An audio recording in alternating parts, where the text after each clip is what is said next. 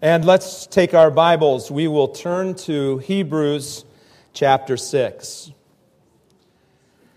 Now, the last couple of uh, sermons that we've done in the book of Hebrews, they've been a little rough. They have really challenged us in our Christian living. And you know, it's important for us as believers to be stretched, to have those challenges. But it's also important that we find encouragement in the Word of God. And that's what we find this morning. We find the encouragement of hope brought so clearly here in Hebrews chapter 6, starting at verse 9 through the end of the chapter. The writer of Hebrews gives us a clear picture of the security that we have in the promise of God. That's our hope. That's what we want to understand this morning. You know, a lot of us look to different things for hope. Until recently, probably some of us looked at our jobs as something that's secure, that we could hope in. Then a bad turn in the economy, and what happens? We look and we find how fleeting that hope can be. Some of us hoped in our education. We were promised go to college, and when you get out of college, the world's your oyster. Crack it open and get the goods. And then what do you find? Not so much. Now, not only do I not have a job, but I have school loans to pay. Very frustrating. Some people find hope in relationships. And they look and they say, This person will be my friend forever, and then that person changes or that person dies and we lose them. And if we attach our hope to that, where are we? You see, for hope to work, it has to be unchangeable. You can't hope in something that changes because if you're hoping in something that changes, what happens when it does? What happens when what you've been counting on is no longer available? In the Word of God, we find a hope that never changes because it's a hope that's based in the changeless God. And that's what we want to see this morning. We can have a secure hope. We don't have to have a hope like these blocks here that are ready to teeter at any moment. We can have a hope that is solid and secure, one that is described in this passage as an anchor for the soul. Isn't that a great promise? We can have an anchor for our soul.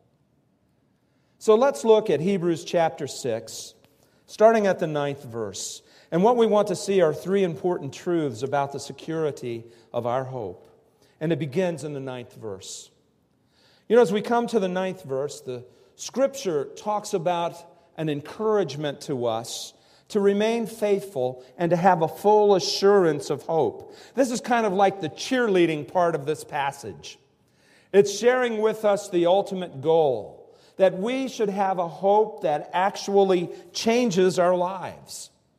One that is encouraging to us, one that produces a difference in us that's observable by other people. So look at what the ninth verse says.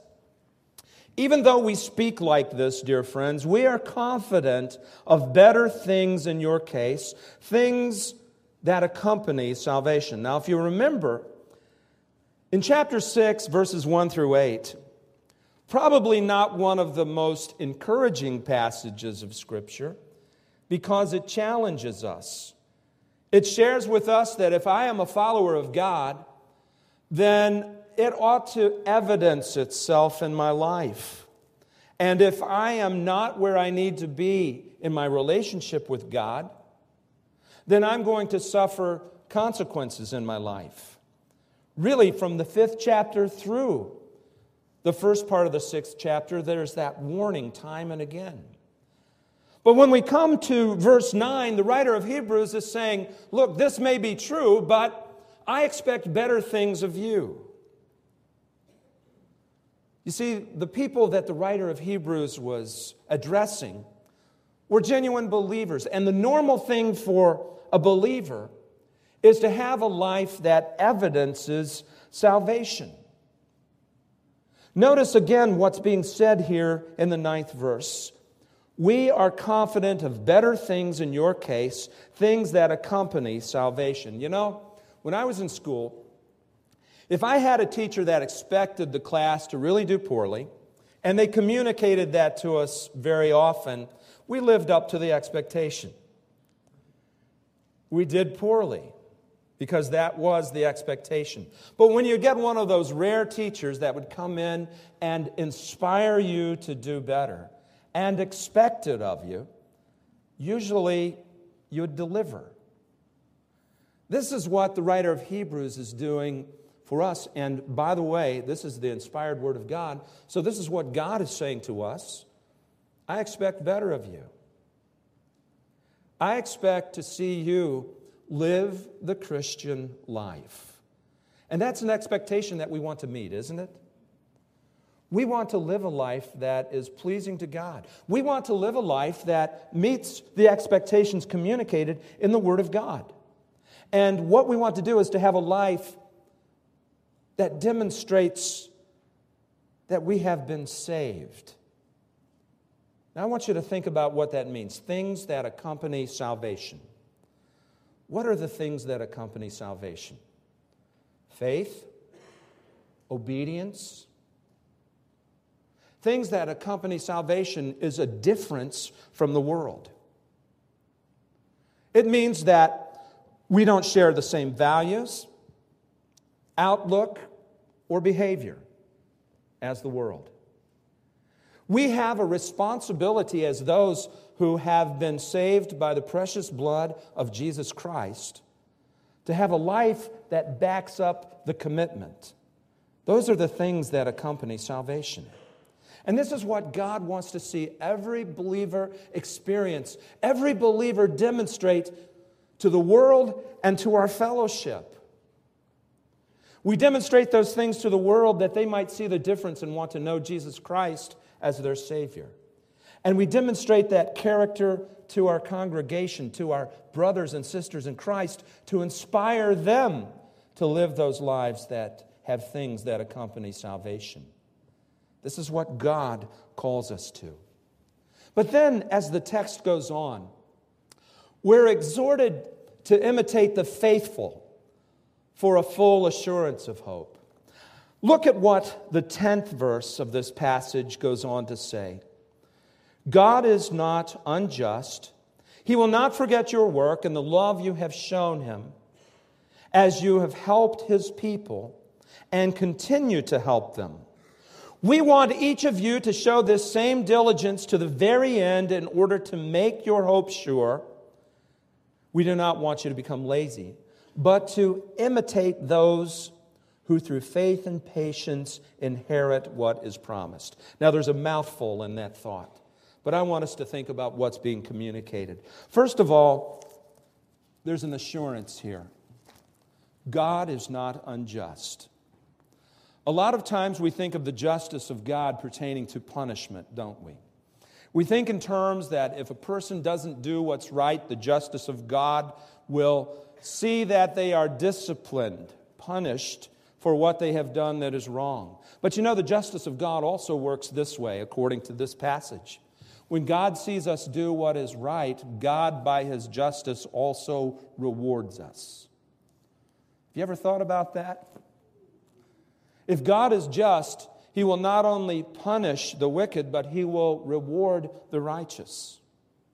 And so the scripture in this passage is reminding us that when we do what is right, when we are serving God and serving others, and that's what this passage is talking about, God takes notice. Sometimes when we do what is right, it feels like we're kind of alone, doesn't it? It feels like I'm the only one. It feels like maybe no one's noticing. What this passage assures us of is there is one who always sees, who always knows.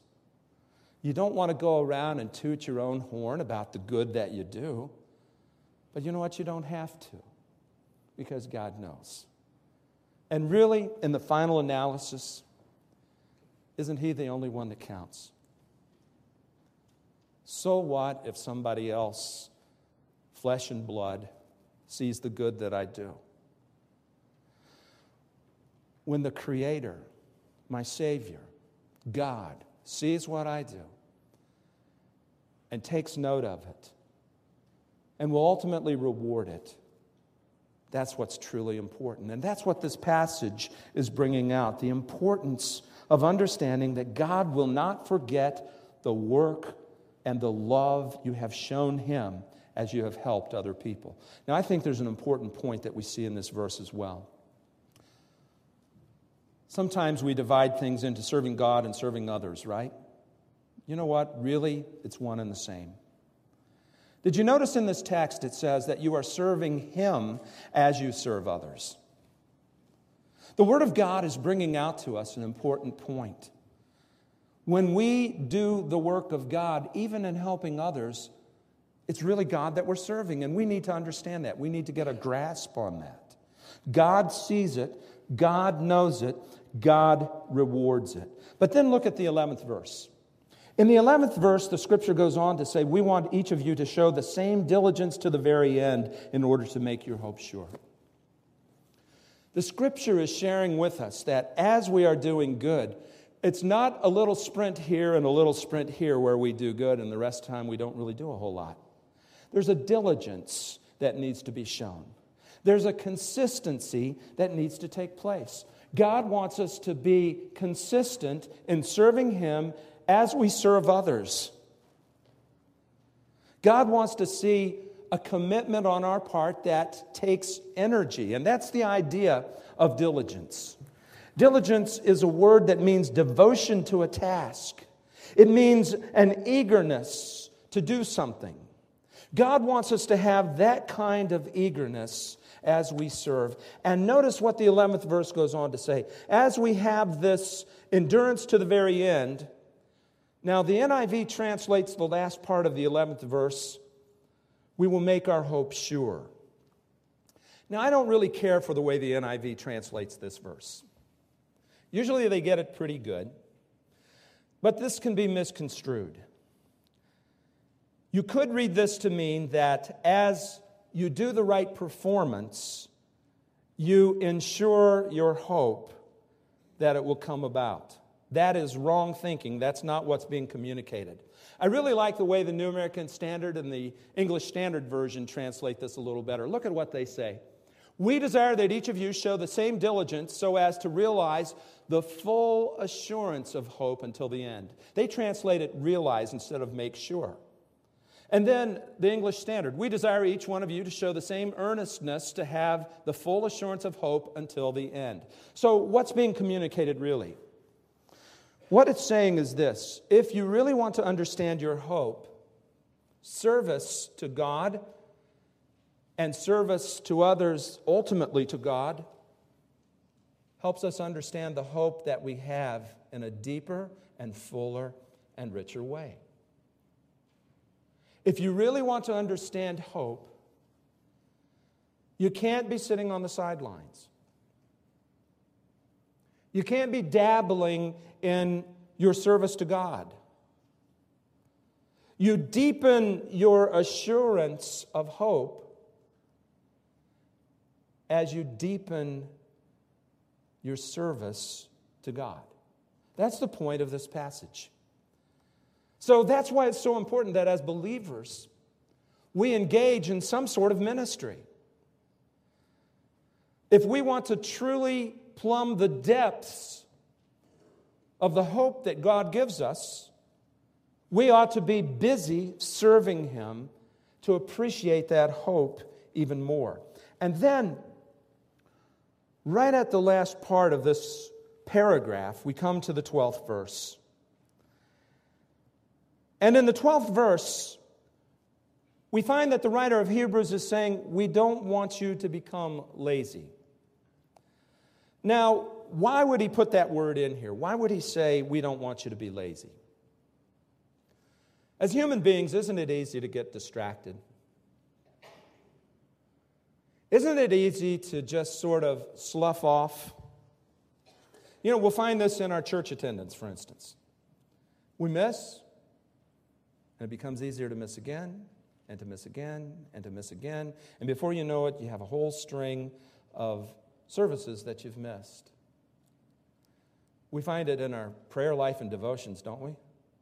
Miss a day, miss a couple of days, miss a week. It's easy to become negligent, lazy in doing those things. And yes, we even find it in our service to the Lord.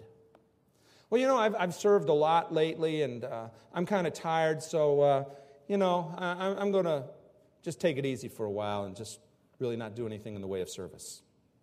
Now, there's a place where we need to rest, but there's also a place where it becomes negligence to where we are letting those things go. So, the charge to us and the charge to the people that the writer of Hebrews was writing to is don't let that happen.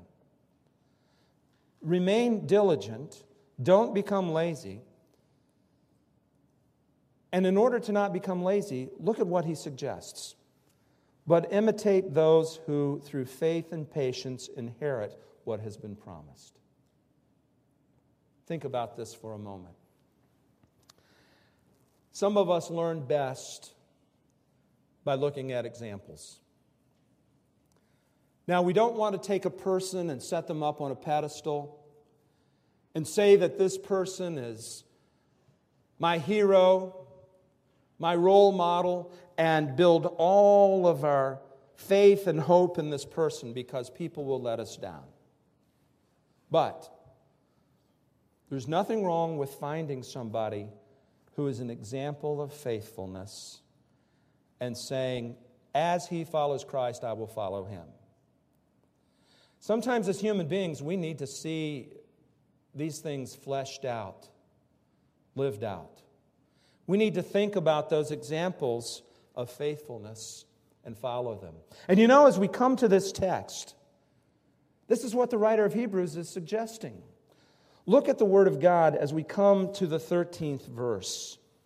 And when we come to the 13th verse, we see an example of one who was faithful. And that example is someone that every one of the Hebrews would have appreciated. That example is Abraham. Now, why would the Hebrews have appreciated Abraham? Because he was the father of the whole race, he was the founder. He was the one that God had called out of Ur of the Chaldees and had found him faithful and had blessed him, and he was the one through whom ultimately the Messiah would come. We find that Abraham is an example of faithfulness because look at what the 13th verse says. When God made his promise to Abraham, since there was no one greater for him to swear by, he swore by himself, saying, I will surely bless you and give you many descendants. Here, the Word of God is holding the example of Abraham as a person of faithfulness. Why? Because Abraham believed God. The event that is being alluded to in this passage is the event of Abraham sacrificing Isaac. Now, you remember the story of Abraham and Isaac, right? Abraham had one son, almost 100 years old when he and Sarah had this son. So, Abraham probably viewed this as his one shot at finding the promises of God fulfilled. And what did God do? God told Abraham to take his one and only son, and that means his unique son. He also had a son by the handmaiden Hagar. But to take this unique son, the son of promise, the son of his hope, and sacrifice him. Now, we all know the story. We know that the sacrifice didn't happen, that God would never have allowed human sacrifice.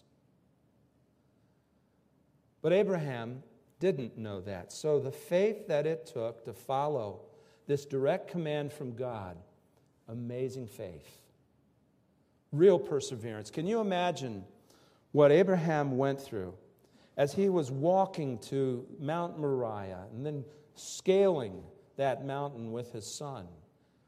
All the while knowing that he was to sacrifice this treasured one this one that was really all of his hope to find the promise of God. An amazing story. In fact, the 14th verse really is a quotation from Genesis chapter 22, verses 17 and 18, where after Abraham takes Isaac to this mountain to sacrifice him, and the angel of the Lord stops him in mid stroke, intending to sacrifice Isaac, God rewards the faith and the perseverance of Abraham. And he says this I will surely bless you. Make your descendants as numerous as the stars in the sky and as the sand on the seashore. Your descendants will take possession of the cities of their enemies, and through your offspring, all nations on earth will be blessed because you have obeyed me. This was a promise that God made to Abraham, an unconditional promise. And so Abraham trusted God, and the idea is he received what was promised. Look at the 15th verse. And so, after waiting patiently, Abraham received. Now, the NIV says what was promised. A better translation is found once again in the New American Standard or the English Standard, and it just says he received the promise. And there's an important distinction that needs to be made here. Abraham never saw the full weight of the promise of God. Look at the 18th verse. Through your offspring, all nations on earth will be blessed. What does that mean? What is that text referring to? How, through the relatives of Abraham, would all nations be blessed? The answer is in one descendant, and we know him as Jesus Christ through the Messiah, through Jesus Christ, all nations are blessed because he brings salvation, he brings hope to anyone. Anyone who turns to him in faith has a relationship with the Father and is blessed through this promise that God gave thousands of years ago to Abraham. So the Word of God is telling us here in this passage that Abraham counted on the promise of God. God had promised him before that his descendants would be as the stars or as the sand on the seashore. And here he is sacrificing Isaac, and that promise is reaffirmed, but something's added to it the promise of a seed. And so Abraham had a hope that was based on the very promise of God. And the strength of that hope is brought out in the 11th chapter of Hebrews. Because in that 11th chapter, the scripture says this By faith, Abraham, when God tested him, offered Isaac as a sacrifice. He who had received the promise was about to sacrifice his one and only son. Even though God had said to him, It is through Isaac your offspring will be reckoned. And then look at the 19th verse. Abraham reasoned that God could raise the dead. And figuratively speaking, he did receive Isaac back from the dead. That's amazing faith, isn't it? Abraham never saw a resurrection. He'd never even heard of a resurrection. And yet, as he was being obedient to God and he was marching up that hill, as he laid Isaac on the altar, as he raised the knife to take his life, he counted on the promise of God so much that he said, Even if I strike him dead, God will raise him. That's counting on the promise of God, counting on that with hope. This is what Abraham did. And so the Word of God is telling us we need to understand the importance of hope and trust in God, just as the forefather Abraham understood these things. We need to count on them. But then the text continues. As we come to the 16th verse, we find that God goes to a great extent in order to assure people of his hope. God had said to Abraham that he swore, and notice back in the 13th verse, it says, He swore by Himself. As we come to the 16th verse, it's almost as though the writer of Hebrews is looking at this text and he's saying, I, I can't believe the, the lengths that God will go to to assure us of hope. Because he talks about what it means to swear about something. He says in verse 16, Men swear by someone greater than themselves, and the oath confirms what is said and puts an end to all argument. Okay, here's the idea. Think of this in terms of a contract.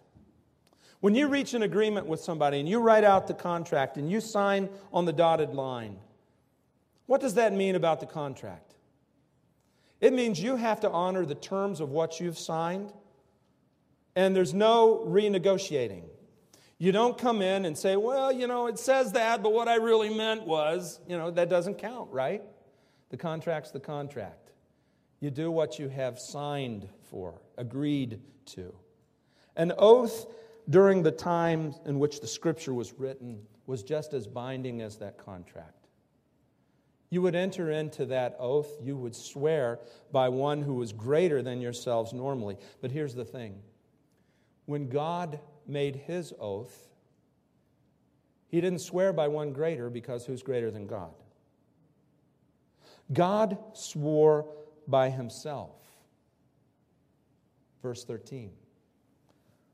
Then we come to verse 17. Because God wanted to make the unchanging nature of his purpose very clear to the heirs of what was promised, he confirmed it with an oath. Now, when God says something, the very fact that God said it means it's true. God did not have to confirm what he said with an oath. God will not renege on what he's promised. As a matter of fact, it's so clear in the scripture. The book of Numbers shares this with us God is not a man that he should lie, nor the Son of Man that he should change his mind. Does he speak and then not act? Does he promise and not fulfill? God never changes. When God promises something, and, and even when God says something, that's the way it is. So God swearing wasn't because God needed that extra push to fulfill it. When God made the promise to Abraham and he swore on it, he did it for Abraham and ultimately the heirs of Abraham, us. So that we could know without a shadow of a doubt that God is going to deliver on his promise. That's the idea of this passage. No doubt whatsoever. Look at verse 18. God did this so that by two unchangeable things in which it is impossible for God to lie, we who have fled to take hold of this hope offered may be greatly encouraged. Now, here's where this applies to us. The same God who made the promise to Abraham is the God who makes the promise to us of our salvation. That just as Abraham was justified by faith and found the promises of God, when we come to God by faith and find those promises, they will be as surely delivered to us. Now, you let that settle in for a moment. If you've drifted away, drift back. And I want you to think about what this means for us. The promise of God is the security of our hope. We don't have to base it on feelings. We don't have to base it on our personal performance. All that we are, all that we hope for, we base on the promise of God. That is our security. That is what causes us to stand. That is what we look toward. Just as Abraham looked toward it, we're to look toward it as well with as much tenacity, with as much steadfastness as Abraham had. God wants us to be people who are encouraged by his promise. And then we come to the last part of the passage. As we come to verses 19 and following, we find the excellence of our hope. And we find that the hope that we have is established as firm and secure, it's an anchor for the soul. You know, I shared once before that Rhett and I got a new boat, and we had a plastic anchor when we first got the boat. So Windy conditions, not so much. Didn't work too good. Kind of floated instead of sunk. Didn't grip on anything. It was a placebo anchor, and it really didn't do much.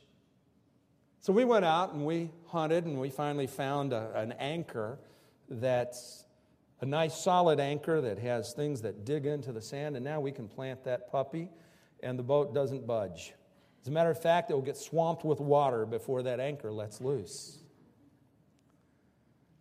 The Word of God is telling us in verse 19 that the hope that we have in Jesus Christ is an anchor for the soul. Now let's review what it means to hope. Hope is not looking at something and investing wishful thinking toward the outcome. Hope is a confident expectation that what I'm looking toward will deliver on what I'm trusting. That's the idea of hope.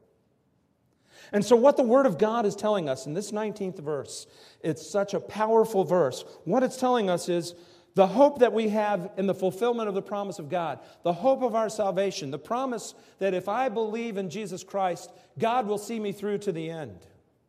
That hope is an anchor for the soul.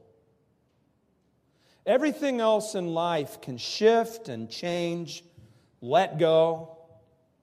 Everything else is a plastic anchor. It's not real. It's not designed to grab hold and hang on. But the promise of God, that's an anchor of substance and it's an anchor for the soul. I love the way this phrases this. The soul is that part of us that continues after the body and the material thing is gone. The soul is that part of us that has that relationship with God that is made new and fresh. The soul of us needs an anchor.